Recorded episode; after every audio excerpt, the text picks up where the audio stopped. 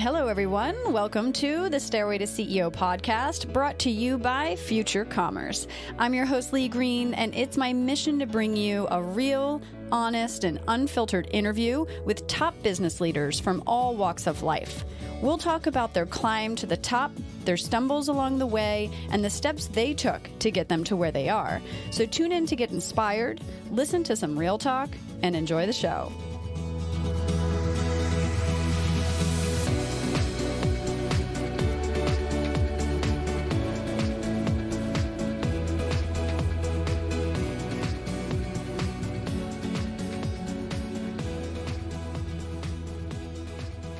Welcome to episode 19 of the Stairway to CEO podcast. I'm your host, Lee Green, and today I sat down with Jordan England, the founder and CEO of Industry West. Founded in 2011 with his wife, Anne, Industry West is the leading e commerce furniture retailer offering highly curated contemporary furniture and home accessories for residential and commercial spaces. Industry West Furniture is a favorite within the startup and tech community, furnishing workspaces for companies such as Google, Facebook, Airbnb, Untuckit, Booking.com, and Breather. In this episode, Jordan shares with us how he went from working in real estate and economic development to starting Industry West with only $288. We dive into how he bootstrapped his company and built a long term, sustainable, multi million dollar business without any capital from investors. You can subscribe to the show on Spotify or Apple Podcasts. And if you like what you're hearing, don't forget to leave us an awesome review. We hope you enjoy this episode.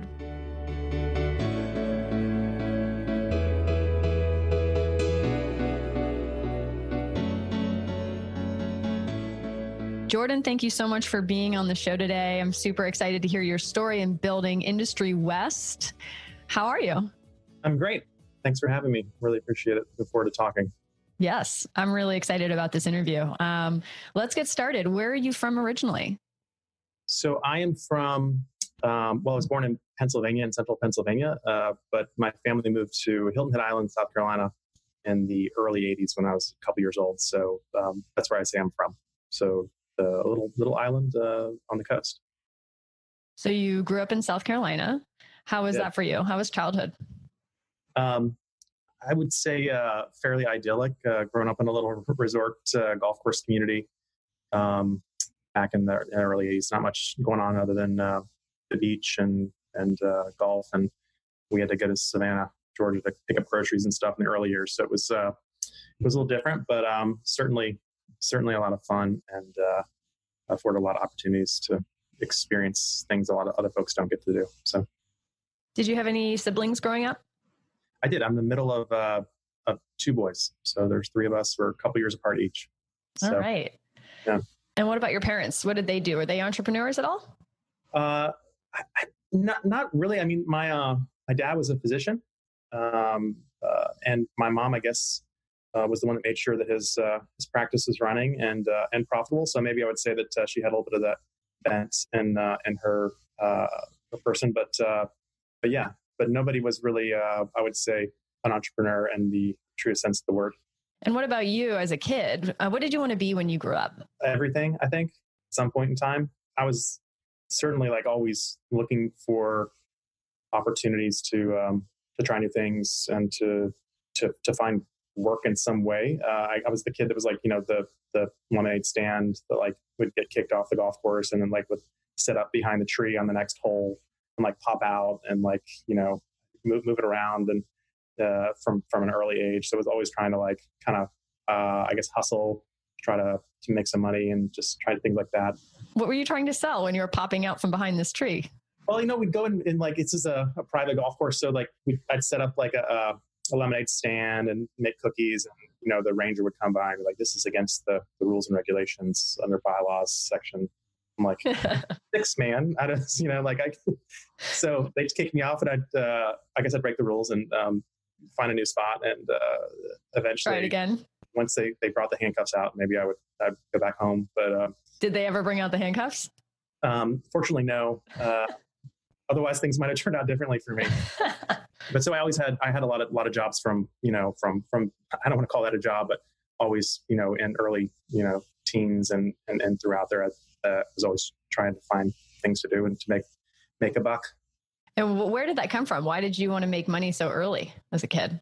Um, I just think I like the freedom of of being able to do your own thing. And so, you know, I remember the first, you know, going out when I was back then. You could get a license at 14, and you know, I'm going to go out on with, with the, the, guys, uh, or you know, down to Harbour Town or wherever down the island, and you know, I'd have my own money to go down and buy whatever I bought back then, uh, bubblegum mm-hmm. and baseball cards. I don't really remember. Um, I certainly uh, enjoyed that and kind of kept parlaying that into whatever else I did in the future. So um, yeah. I just that's something that's um, you know uh, is, is, is something about the, the freedom that, that, affords you to, to do things uh, you want to do. Did you go to college? I did. I went to I started at Wake Forest University in North Carolina, um, but finished at uh, Emory University in, in Atlanta, Georgia. History, All right. history, political science major. So putting putting those to good use now. But uh, all right. Yeah. Did you have any internships while you were in school, or part time jobs, or full time jobs? I, did.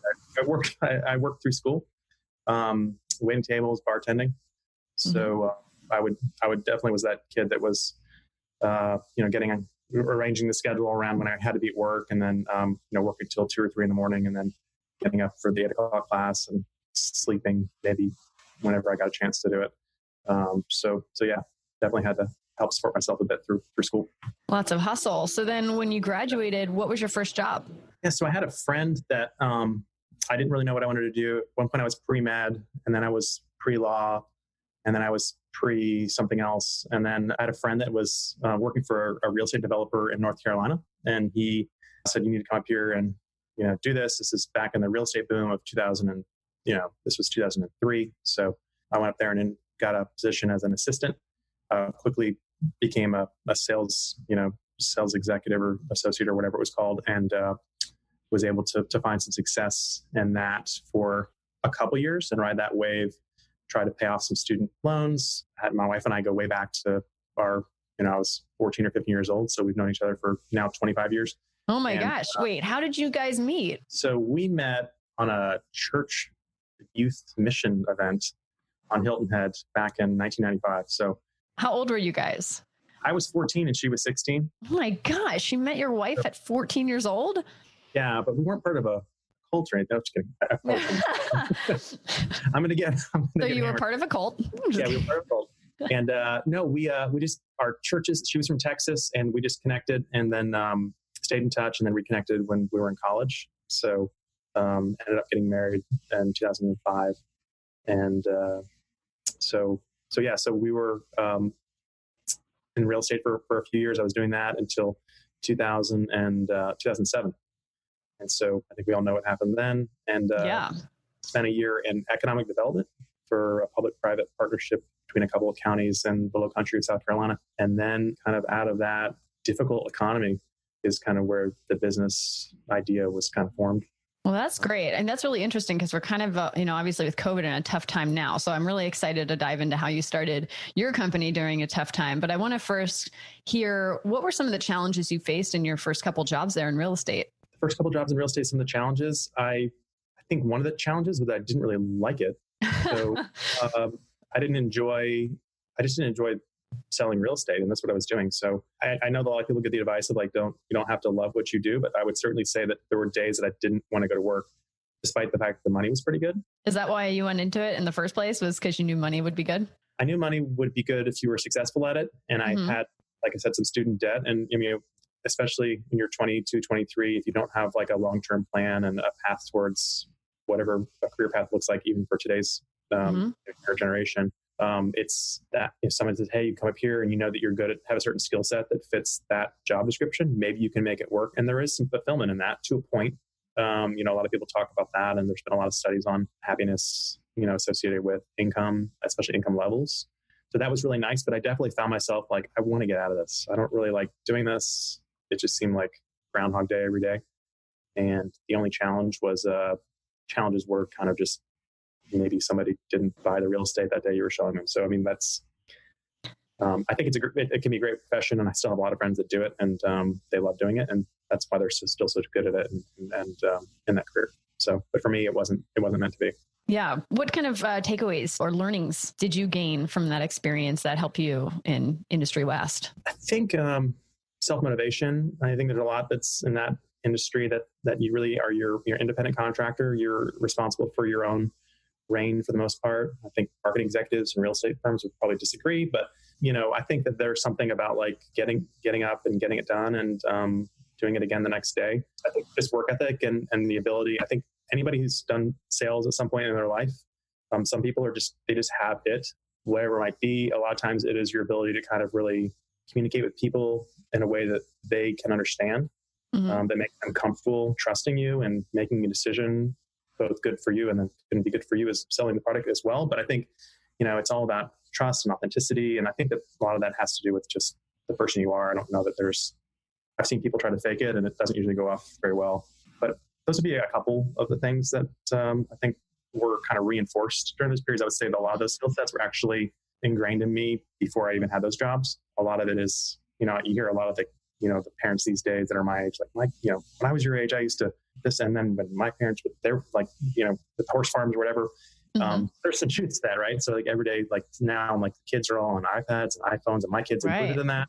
So yeah yeah. you know, old fashioned work ethic. And so, where did your work ethic come from as a kid? Because you had so many of these different, you were always out there trying to sell something, right? So, are you saying that that was key and your learnings kind of came more from that in childhood and that kind of carried you through to where you are now?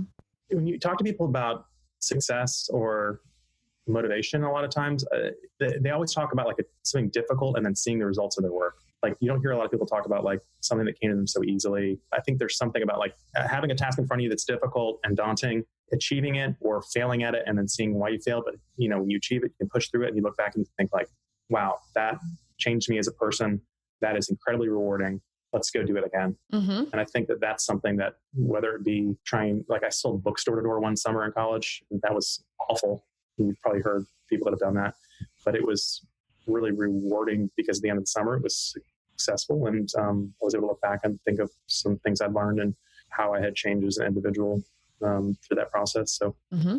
that's probably something early on that's just kind of through trial and error and, and failure and success. Hey, real quick, I wanted to tell you a little bit about Future Commerce Insiders. Insiders is a weekly newsletter that brings you the information you need at the intersection of technology, entrepreneurship, and commerce. If you're a tech founder or an operator at an e commerce brand, Insiders is purpose built just for you. Commerce connects all of us, and entrepreneurship gives anyone the opportunity for economic advancement. So, commerce entrepreneurship has the ability to change the world. Want to join us? Do it right now at futurecommerce.fm. That's futurecommerce.fm. So it's 2007, 2008, the recession is hit, and you are now thinking, I got to get out of this real estate stuff. This is not for me anymore. Um, and the economy is not really for real estate anymore either. So, what, uh, where'd you go from there? What happened? How did you come up with the idea for uh, Industry West? Yeah. So, um, 2007, 2008, I took a job with, uh, like I mentioned, uh, an economic development agency in Beaufort County in South Carolina and real estate, working with like GIS systems and helping in that organization. And I had just kind of developed a, I had always had an interest in interior design and furniture and architecture and space and travel as well. And so my wife and I were newly married after a couple of years, and we were just looking for product for our home. And you know, subscribed to like Elle Decor and Architectural Digest, and this is before the proliferation of design blogs and social media. So, you know, we I had heard of uh, Alibaba, and we were looking around for some like industrial furniture was really trendy at the time, and there were some, you know, a few companies that were doing a couple of different things, but there was nobody that was doing it at a price point that was approachable. And so I ended up reaching out to several factories, manufacturers overseas. Ended up connecting with a gentleman, a young guy who had just bought a factory from um, another person he was working for for a few years, shared a similar aesthetic. I uh, had some samples made, ordered up a few, and listed them on eBay. And somebody in like Park Avenue bought them for like way more than I'd paid. And I was like, this is simple math. You know, this is what it costs. And I mean, I really didn't have a lot of, I had no business background. I mean, I have no, other than managing my own checkbook and you know helping people close land deals and things like that. So so I just kind of started doing it on the side, and it just kind of happened. And I was you know, still had a full time job and happened to be laid off actually. So mm. the organization got lost its funding, and I was the last employee, and so it was you know LIFO, last in, first out. Mm-hmm. Uh, and I had been doing this for like three months on the side. So you wanted these chairs for yourself, right? But then you said you listed them on eBay. Why would you do that if you wanted chairs for your home? Because the I saw an opportunity in the marketplace for something that didn't exist. And at the time, this is 2009. I mean, there was not. I think Wayfair was maybe six years old, but it wasn't Wayfair at the time. It was like a collection of websites. You had all the legacy brands, Pottery Barn, Restoration Hardware, that were not investing in digital at the time in ways that they are now. There wasn't, there really, I don't know of other pure play digital e-commerce you know, furniture brands that were in existence at the time. But I, it's not like I went out and did like a, a market study and developed a business plan. And this was literally like, if I keep this small for now, I can grow organically. Uh, I didn't know anything about venture capital. I didn't know anything about.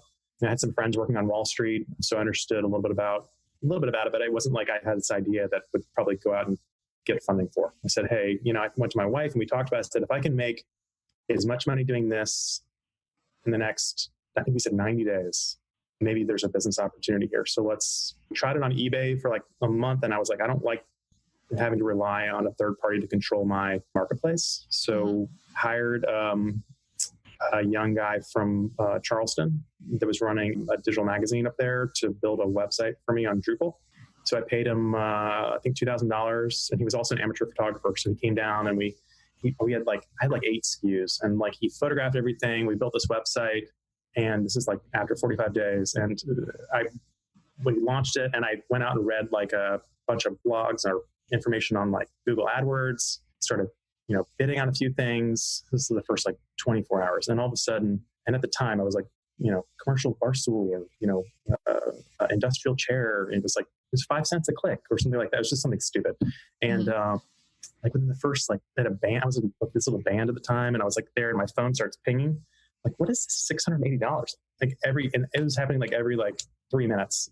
People started, and then I was like, and then it became like, wow, there's maybe something to this. And I put a, I had to put a phone number up there because I felt like at, at the beginning, customer service was still tantamount to like business 101. Like you've got to talk to somebody, hear their problems, offer them a solution, take good care of them. And so I felt like you need to be able to communicate. And I mean, you know, just like every other business that that um, takes good care of their customers. And so, really quickly, the phone started ringing. People wanted more than than we were able to provide. So that was kind of exciting. And I remember sketching down a piece of paper like the first week of the website launch, like if we can double our sales every six months after one year, we'll do six hundred thousand dollars in sales or something like that. Um, but even then, I never dreamed that we would get to the point that we are now. So, but that's kind of how things kind of emerge, and it, the timing was was really good. And I'm not wanting to conflate luck with skill. And so, um, you know, I was very lucky to be in this industry at the time that we were, and the marketplace the way that it was. What percentage do you think is luck versus skill? I think you have exceptional entrepreneurs out there that mm-hmm. are not only skilled, but they have vision that is they can see like not just a year in the future, but can make calculated bet bets and plays on things that are 10, 15, 20 years down the road or longer. And I think that those people are far and few between. I think that when you look at most companies that you would call successful, I think it's 90% or more luck. I really Wow. Do. I mean, I think hard work goes hard work and people will like make your own luck and there's a lot of sayings out there, but I think mm-hmm. a lot of things just I don't want to like take the credit for things for, for for being in the right place at the right time. I think that has a lot to do with it. So is it more timing than luck? I think timing is luck. So the same thing. Yeah. Similar. Okay. You can't just sit around. You have to work hard. I mean, there's, you know, yeah. And, but, but I do think that, uh, I mean, if I tried to do the same thing, that story doesn't happen today. Why not? Uh, because, uh, there's market saturation for um, e-commerce companies. There's customer acquisition costs that are astronomical compared to uh, even if you adjust them for inflation compared to 10 years ago. There's changing customer tastes and ideas around goods and ownership, and just there's billions of dollars more and uh, money being thrown at concepts that are unproven. So I just don't think that that, that story as try to go to Silicon Valley right now and raise money for an e-commerce startup, and I think you'd hear crickets. so what um you know when you in the early days of starting industry west what were some of the things that you learned early on i think one of the things that i've i've always done and this is know, is, is to say to try to say yes to everything you can uh, early on. And I still to this day have trained a lot of our staff like don't i mean don't say yes to something that's just outrageous. I mean if someone says like i'd like to buy a bunch 10 porsches from you like um, don't say yes to that. But like in, and that would equate to like somebody needs like 50000 sofas in two weeks. Like we can't fulfill that. But for the most part outside of something crazy like that like say yes and let's figure it out let's try to make it work let's try to take good care of the customer and communicate well um, I say, so I think from early, like even though something seemed impossible, I tried to say yes to it, but also to temper the expectations around, hey, yes, we can do that, but there are a lot of things that are out of our control in the supply chain or along the line. So, you know, maybe we don't guarantee things, but we're going to do our damn best to yeah. make it happen. And we still do that today. That brings me to when we were speaking earlier, you were mentioning in 2009 when you launched the website, you got a phone call and the guy wanted 90 bar stools, right? And we were talking a little bit about how you hate the phrase fake it till you make it, but really, you know, it's it's about kind of appearing maybe a little bigger than you are early on. Can you kind of go into, you know, how it was on that phone call and and what you did early on? Yeah, no, I think it's a good phrase. The only reason I I tend not to use it is because I had a boss one time that used it a lot and we didn't see eye to eye. So there's that, there's that. But yeah, no, I think I, I remember I was in uh, early real estate days. I was I had a higher up. It was like a very high up at, at IBM that was buying some real estate, and uh, the the whole process with his team at IBM and like the whole uh, trying to get the deal closed and get them uh, with with their with their team there was like the worst possible experience I'd ever had, and I could not believe that a company that's Fortune 500 would operate in a way with their executive team and this not to throw anybody IBM under the bus, but I was just like, what is this? And and I'm stuck with me at that time. Like, you know what? Does anybody really have their shit together the way that they think they do? Yeah. So from then on, I was like, why should somebody need to know that from day one it's just me and in a living room with a 40 square foot shed in my backyard? And so if somebody calls and asks me, can I get them 90 bar stools? Yes, I absolutely can. And then after that time, the next time it was like, we, we do that all the time. Uh, you know, it was and so it's the projection of, of being able to, to make good on your promises. And there's nothing wrong with that. But I think people need to understand that there's nothing wrong with people not understanding the size of your business. What difference does it make? And so from the early on, early days, it's like you wanted people to trust that you're going to take care of them and to fulfill the, their requests and, and their orders. And as long as you started to, to, to do that on a frequent basis over and over again, then you're not really faking it. You're just doing what you said you're going to do. So but for for other entrepreneurs, we talk about this, but you know, it, it is important to project that you're able to get it done. Yeah, just a little bit of confidence and and know how. So when you first started out, you were like, I'm going to try this for 90 days. Were you thinking if this doesn't work after 90 days, I'm just going to do something else? Or were you, did you have a revenue number in mind? Like what was the, you know, measure of success that you were using for 90 days? I actually knew it would work, honestly and that sounds like you were just telling your wife that so she would feel better.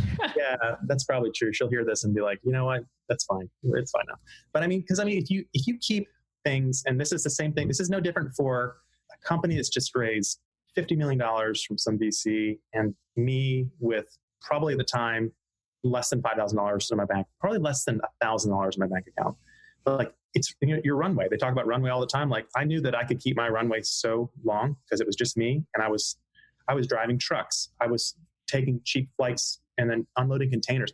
In that couple orders, I, I flew to New York, rented a Penske, drove through downtown Manhattan, backed the truck up, paid a guy 50 bucks at the port of Elizabeth, New Jersey, backed everything from a 20 foot container into a truck, drove it to Pittsburgh to deliver some furniture to save like 500 bucks. So I knew that if you could keep that runway long by keeping your costs down and you could prove the concept pretty quickly, prove, you know, product market fit that like we could make it work so that's where it goes back to. And so building a team, can you tell us about, you know, the culture of your company and how you went about building culture? Yeah, I mean, there's so much written and talked about when it comes to company culture. I think when companies that are our size, which is less than 50 people, I think, and probably even up to a few hundred people, I mean, the culture is really defined by me. And mm-hmm. my work ethic and my team and my attitude. And my, my wife, too, is, is, you know, like I said, the last three years she's been full time here. So her personality and attitude and work ethic also defines that. So I think that that's like if you hire people that want to follow you, like you're in charge of that, and like they kind of like fall in line, and you end up like finding people that fit in more easily than others. I will say that early on, like in just maybe I'm change the subject a little bit, just like hiring, we did look for culture fit that like people we wanted to be around and work with. And so I think that we hire for that as much as as anything else. Maybe at times in the past to a fault, like we, we were like we'd like to work together, but maybe it wasn't the best skill set fit, or you know we've had some some struggles or growing pains along that. Like most companies have been around as long as we have. So, but um, yeah, I think it's it's definitely culture's determined by the owners of the business or the the CEO founder of the company at, at our size. So you started the company with two hundred and eighty eight dollars, right? That's the that's the number. Yeah. Maybe fifty cents. Framed uh, copy of the invoice somewhere. and those were for the original what four chairs that you and then sold on eBay. Right. So we did that and we bought like 16 and then we sold those and then you know just kept um, I don't think I took a salary for a couple years. Wow. I would take a distribution or whatever when we had to pay rent. My wife was continuing she was working through that time. So we really just lived off her salary, which, you know, I hear that from so many startup entrepreneurs that don't have funding, you know, which is like, it's like one spouse is in charge of like paying the bills and the other one's like trying to work 90 hours a week to make it work. Yeah. So you have quite an impressive bootstrapping story. A lot of businesses, I feel like, you know, everyone tries to go out for the venture funding. What are some of the pros and cons that you've experienced in not taking any investor capital? Yeah, I think, you know, the pros are pretty obvious is that, you know, we own 100% of the business and can make decisions on a daily basis, no matter what it is. We are the bosses, and we like to joke that like our our kids are really the boss. But but, but yeah, I mean that's that's probably the biggest thing. And and and you know, no one's barking down our throat and necks and telling us do this or do that or you know we can we can just pivot more quickly and, and be a little bit more nimble and agile i would say that the cons are also pretty clear that uh, there have been a lot of times in the last few years that we would love to have access to a lot of capital, but you know we've tried to be disciplined around our growth models, and we've always uh, remained that uh, there's no reason that growth and profitability can't go hand in hand. And so we've always made sure that every dollar we're spending has a return on it, and uh, we can clearly track those those dollars and where they, where they should go. I think I think the really good CEOs and founders tend to look at things like bootstrap company themselves because they want to make things go as long as possible to capture market share and scale and not waste. But like you mentioned earlier, like the, the hiring 40 people and firing 20, then hiring 60, then hiring 30. We haven't had to deal with any of that, but we have certainly been times we had to get more creative with expansion. And at our scale now, we're able to do some things that you typically would need a, you know, a VC firm to, to help you uh, finance. But um, our expansion to our first brick and mortar store in New York last year was uh, capital intensive, and we were in the process of doing the same thing in Los Angeles in February. Which fortunately, uh, the negotiations on the on the building fell apart at the uh, eleventh hour, which was also lucky, I think, given, yeah. given this year. So yeah, those are a few of the things. I do think one of the things that's important, though, you know, one thing good venture capital can help with is certainly sometimes that advice is helpful. I mean, they've been around, they've seen a lot more companies succeed and fail than I have. Um, so I think as a bootstrap company, it's important to have a network of people that can kind of serve as you know advisory council for you and help with feedback along the ways because it's certainly a lonely journey, as you know. Yeah, absolutely. Um, so, what are some of the struggles that you or challenges you faced in building your business, and or when did you feel most defeated, and how did you get back on your feet? You know, I I'm a pretty optimistic person, and I don't want to say that we haven't had any struggles. Um, I, I would say that up to, I mean, some of the struggles have been like when I wanted to do in the past, in the last decade, it's been things I wanted to do. And, you know, my CMO or CEO will be like, Jordan, that's great. We cannot afford to do that. like, what do you mean? We'll just, we'll sell more furniture and we'll, we'll make it happen. And like, that's, that's always been my attitude. And then, and so some of the struggles have been trying to get creative around expanding into new, whether it be new product lines or uh, piloting uh, marketing programs or hiring people to to aid in, growth and and, and the, uh, the business. The other side of that is that you know where I don't look back and until this year I would have had a harder time answering that question. I think this year it's been for companies like ours and, and so, so many companies has been like the perfect storm of confluence of, of really negative forces and things happening in the world in the marketplace.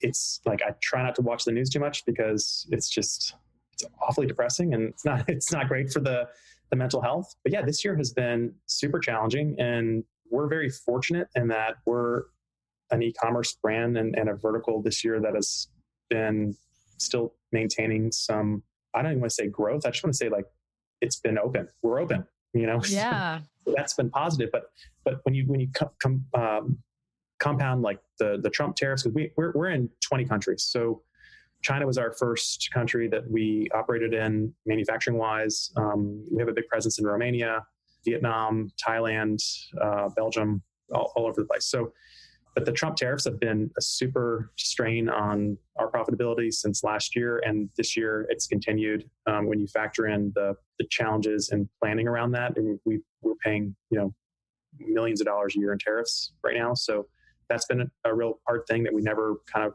foresaw last year. Uh, but this year, with the pandemic and the closure of our, our New York store and maintaining the rents there and the payroll, we've had to just get creative around our product mix and uh, that's changed really quickly. So we've had to try to to to listen to our customers and um, make sure that we were able to provide. You know, we've we've always been a split between a consumer base and then a business to business contract customer, and so that business has been pretty much cut by eighty or ninety percent this year to an extent.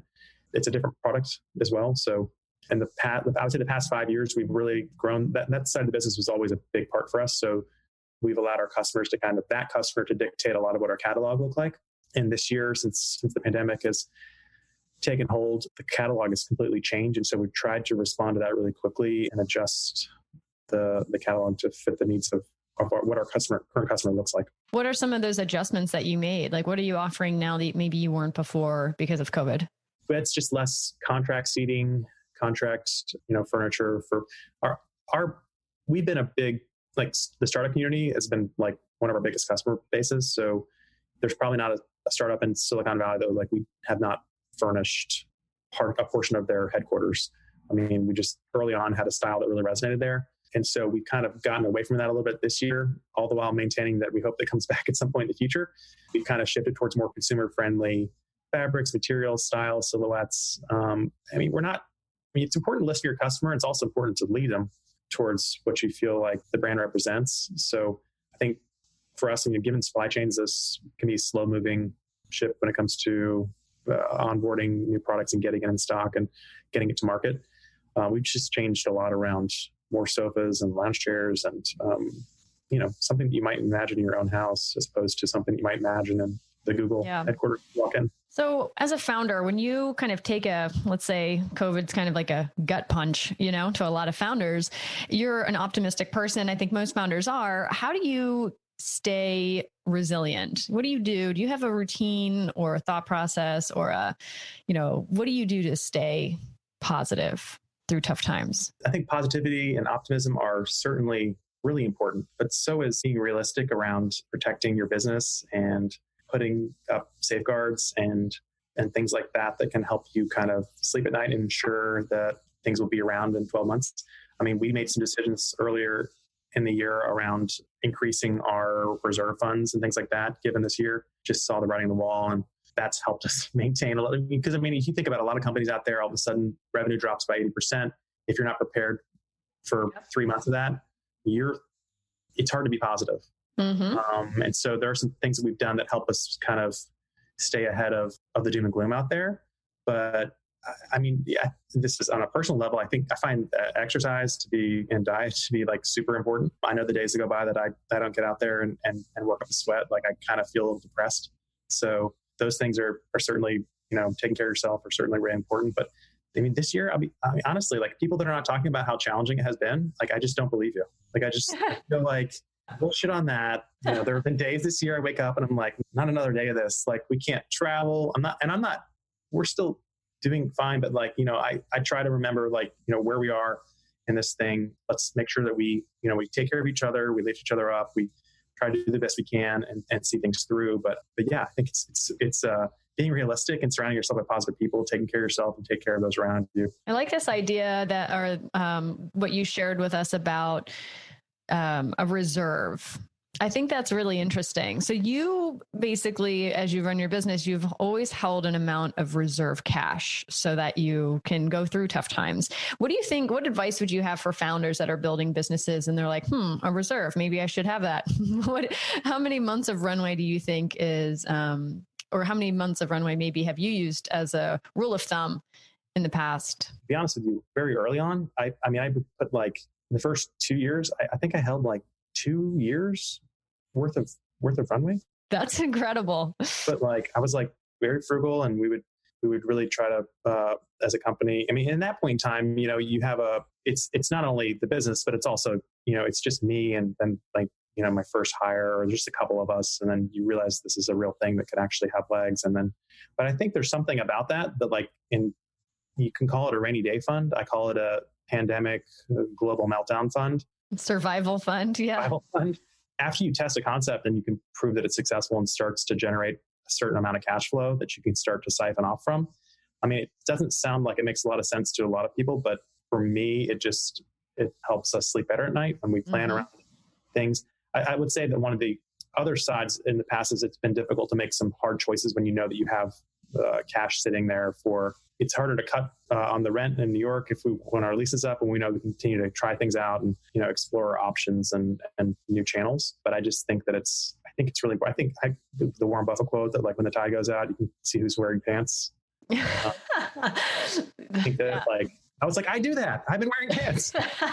I'm wearing pants. Look, yeah. no, yeah, I mean, I I just think that's fascinating. Something that hasn't really been covered on the show is this kind of idea of a reserve, and I think that's because a lot of founders, um, you know, that raise venture capital are used to kind of operating off of like a six month runway, you know, um, and using that to fundraise the next round and that can be really dangerous. I know for sure with my own business, I, I had at least a six month reserve plus the six months needed to raise um, it was terrifying to me to have the reason for you know your business going under being because you ran out of cash? Like what? No that's never going to happen to me. So I, I i can you know i totally get where you're coming from and i think it's pretty awesome that you've had such a you know great mentality around having a reserve or survival fund so that your business you know can thrive in times when it's tough. Not saying that um things won't get thrown at us in the future and it they could could sink the ship, but it certainly helps with with uh, planning and, and growth. And like you said, I'm, it, sleeping better at night is is a good thing. Yeah, very important. There's enough to keep you up at night. You don't need to have cash flow. As my kids, my kids do that for me. Yep. Right, right. So, growing a business involves a lot of personal and uh, professional growth. How have you personally grown as a leader? I think of myself more as a um, as a servant leader um, than I am someone that kind of walks into a room. And I don't know that a lot of leaders deal with this. I mean, I happen to be where I am in this position and try to lead the team here where the direction I think we're going. I mean, there's often like at this point in the life cycle of a business where you kind of feel like, hey, you know, why aren't we at this revenue band and why aren't we, you know, doing 200 million in revenue or whatever? Like maybe I haven't led the team well enough. Maybe I'm not the right person for the job. And a lot of times that's true. I think for me, it, I take a lot of pride in like the development and the growth of the the staff that's here.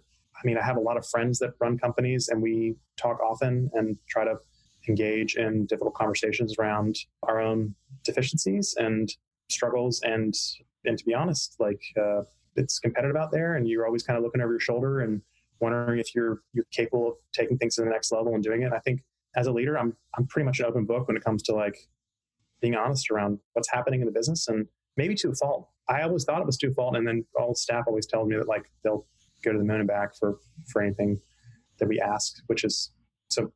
I don't know what that tells you. I haven't read a lot about leadership, and I mean I have, but like I don't. Nothing sticks out specifically. I just feel like uh, doing others as, as they would do to you, and try to kick ass and take names and work hard and show it in your own behavior. Yeah. One of the things that we mentioned earlier when we spoke was um, this value and job creation that companies within the private sector have the ability to to do. You just mentioned helping, you know, your your employees build careers at your company. Um, can you kind of go into, you know, why, how you view, you know, this job creation as a company and what you feel like your responsibility is as a founder of a company? I'm a capitalist, and whatever that means these days. I feel, and I'm I'm not getting political here, but like I feel like the last at least 10 years since I've been doing this, um, there's so much about like just taking for yourself the hyper individualization of everything in culture, you know, me, me, me, more for me, more for everybody else. And I think business leaders and owners and those that are responsible for or that, that are growing businesses have a responsibility to kind of give back to the community. And when you talk about job creation, like that is the single most, the single biggest value add that I think that we have, that I have um, for what we're doing here. And it's not like I'm going out there and trying to be the Uber and hire a bunch of people that make minimum wage because um, you could argue for job creation there too. But like I've really tried to say like, hey, we're going to give great jobs to people that work for this company, and they're going to love working here because we're going to create a great environment. They're going to get health care, they're going to get profit sharing, they're going to get benefits above and beyond, not because of other people are doing this or they're not, but because I feel like it's the right thing to do. And I think that if more business owners took that attitude and were able, not everybody's able to. I mean, like, you know, a lot of companies don't have the revenue, uh, the cash flow to, to do it. But I mean, if we're able to do something like that, I feel like we have a responsibility to do it. And so for me, I found as much and I don't want to bullshit you either about like it's not nice to make money because that's also a lovely thing. Taking some great vacations and you know have a nice house and whatever else, but like that really at the end of the day is something that I find a lot more joy and um, than just accumulating wealth or anything like that. So I have a young woman that started with us six or seven years ago at 24. She just turned I think 30, 31 and bought a house last year in a great neighborhood here in, in Florida and Jacksonville and like that just was like awesome to see that kind of thing happening. And, and um, I'm happy to be able to, to create a, a company that's able to help people achieve those types of things. Yeah, I'm building a company that people want to stay at for that many years. I mean, typically, you know, you see people go to a job and they're there for two years, maybe, you know, two or three. Yeah, I, I, think in like the startup world, and it's nothing wrong with like trying to secure financial security for you and yours. I think that that's mm-hmm. not a bad thing. I think that is certainly the the predominant narrative is you know what, what's your valuation? What did you exit? Did you get options? You know, what was your stock worth? And like, I, I think just like the company has grown slowly and things haven't happened overnight. Like, nothing happens overnight. So like, let's build something meaningful and lasting. I think that, that that's one of the reasons people enjoy working here. Now, I would say like, you know, you want to talk about back to challenges again this year like remote working is crap. It's terrible.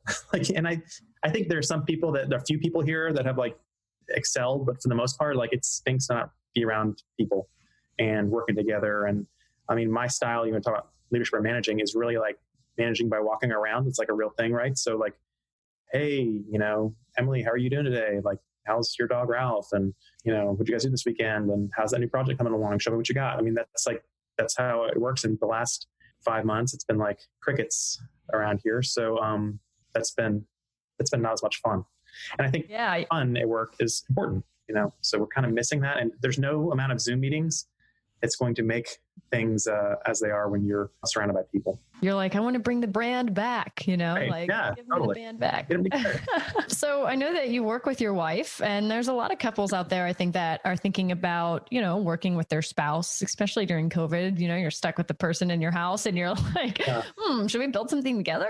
Um, what advice do you have for couples that are thinking of going into business together and how do you balance work with relationships? First piece of advice I would give would be to choose your spouse or partner very well before you get to that point and try to make sure that you like each other because that is probably the key ingredient, right? And I think for us, I don't want to candy candy coat it, maybe cut that, sugar coat it, sugar coat it, candy coat it. There you go. Uh, I don't want to I don't want to sugar coat it, but um, you know, we get along really well and have have for a long time. And we I think one of the important things is to really divide your responsibilities and um, make sure that if there is crossover into those areas, like one of you has certainly the um, the final say when it comes to things because we do disagree on a lot of things. At the end of the day, I'm, I'm, the CEO of the company and I have responsibilities and people that are direct reports to me that are not to her. She has reports to her that are not mine. So there are often times I'm like, hey, I think you're handling this wrong. She's like, well, you can go back to your office if you'd like. And I, you know, uh, and she, you know, you know, we'll get into it from time to time, but but yeah, I think it's important to set boundaries. Also, uh, you know, we have, like I mentioned earlier, we have a, a two small children, and you know, when we're home, it's we try not to talk about it too much. I mean, we certainly do. I mean, a lot of companies are like, we have a strict rule. When we come home, we don't talk about you know work. We do. We talk about work. It's hard not to. So, but I think it's important to know when to turn it on and turn it off if it's kind of getting in the way of, of your family and and relationship because there's not much more than important than that. But yeah, I think setting boundaries and then knowing when to say when and making sure that, that your personality types are compatible. I mean, I know a lot of couples that have wonderful marriages and, you know, par- partnerships and they, they, they swear they could never work together. And I think it's important to know that going into it. Right. So if you already think that, it's probably not a good idea. This is on. We're on the edge. Or we've, we've gotten this formula that works for us and doesn't include being together. Uh, you know, nine to five. Then we put that on the back burner. right. But if you've survived COVID together yeah. and you're still doing good after being quarantined for so many months, then maybe you got a chance. No doubt. Um, this has been really fun. Do you have any kind of final advice for aspiring entrepreneurs or business leaders? We talked about this a little bit. I think that there are concepts out there that are great ideas that require a lot of capital to, to see to fruition and test and figure out if it's something that's possibility. I think one of the things that that I always talk to people about is is, is making sure that that you're patient. You, you test and try things and see what works and what doesn't. Because I mean, what entrepreneur? I mean, I don't care how big the company is. I mean, if you talk to Jeff Bezos, if you look at the history of Apple or any of the the big four or five tech players, like they were different things at different times, and they were able to to pivot and change. And I know that's a that's a buzzword these days, but that's because it should be. And um, I would say just be patient. Um, nothing happens overnight. Work hard and and um, stay lean, no matter if you're funded or not. You know, I, like I said earlier, like we're we're like a dinosaur in like digital first furniture companies when it comes to like the history of of this vertical. And um, so just just take it one day at a time and and don't think that happens success happens overnight because it takes years. And yeah, so I think that that's that's one of the things. So just be patient and um, and uh, and work hard, and things will happen over time. Slow and steady is is how you guys did it, and you've found incredible success. So, um, I really appreciate you sharing your incredible story and journey on the show today. Thank you so much for your time. Thank you so much. Appreciate it. Thank you so much for listening to the Stairway to CEO podcast. Once again, I'm your host, Lee Green. And if you have any burning business questions, please feel free to reach us at www.stairwaytoceo.com. We'd love to hear from you. And if you like what you hear, be sure to subscribe to the show, tell your friends, leave us a review, and follow us on Instagram at Stairway to CEO. Until next time, guys, keep on climbing.